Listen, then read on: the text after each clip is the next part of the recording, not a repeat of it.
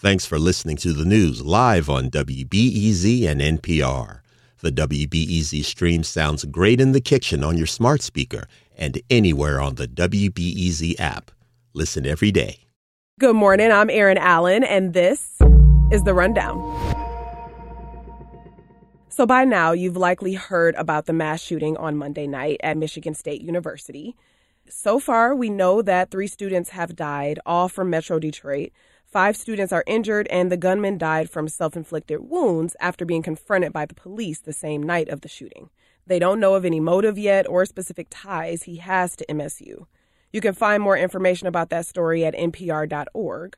But I think it's important to note that there have been more mass shootings than there have been days so far in 2023. The shooting on Monday makes 67 this year. That number is coming from the Gun Violence Archive, which is an independent data collection organization. And there have been 12 school shootings so far in 2023, according to a CNN tally. If you're thinking about that one shooting at Benito Juarez Community Academy in Pilsen, remember that was in December of last year. But I'll have an update for you on it in a second. This latest one at Michigan State marks the first at a college or university so far this year. Also, the MSU shooting happened the night before two other mass shooting anniversaries in our country. Yesterday was the five year anniversary of the massacre at Marjory Stoneman Douglas High School in Parkland, Florida. And it was also the 15th anniversary of a mass shooting on the Northern Illinois University campus in DeKalb. People gathered yesterday at NIU to remember the five students killed in that shooting. Family, friends, and fellow students stood in the rain to grieve at the Memorial Garden.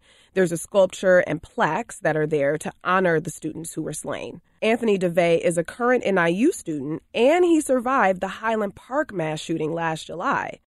I very vividly remember hearing the gunshots and everybody running. It's I just wish something would change to, so that more people don't have to keep constantly going through this. Along with the memorial outside of Cole Hall, the university has established a scholarship honoring the students who died.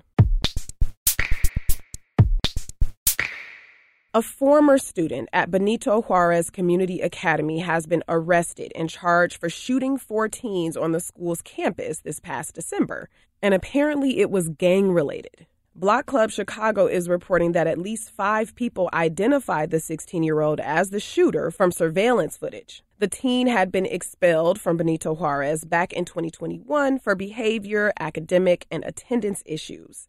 Before fatally shooting two boys and wounding two other teens, he questioned one of the victims about their gang affiliation. The teen was charged with first degree murder, attempted murder, and several felony gun charges this past Friday in connection with the shooting. His attorney questioned why it took nearly two months to arrest him, and so far there has been no admission of guilt.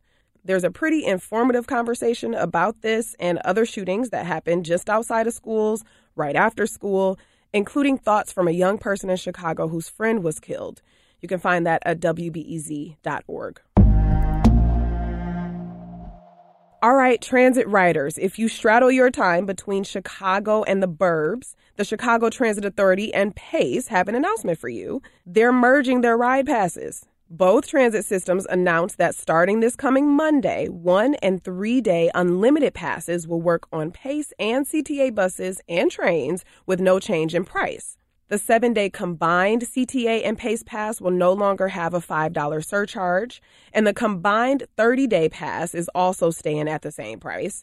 Now, if you have a CTA only pass that's activated before Monday, you cannot use it on PACE buses. But if you have a pass that's not activated, you can contact Ventra customer service to trade it in for transit value. And it's time for a few quick hits. Today around noon, Governor J.B. Pritzker will be giving his State of the State address. A part of that is a budget proposal for the new fiscal year, which he previewed and said will include increased spending for early education, like investments in childcare, home visitations, and preschool for all. The new fiscal year begins July 1st.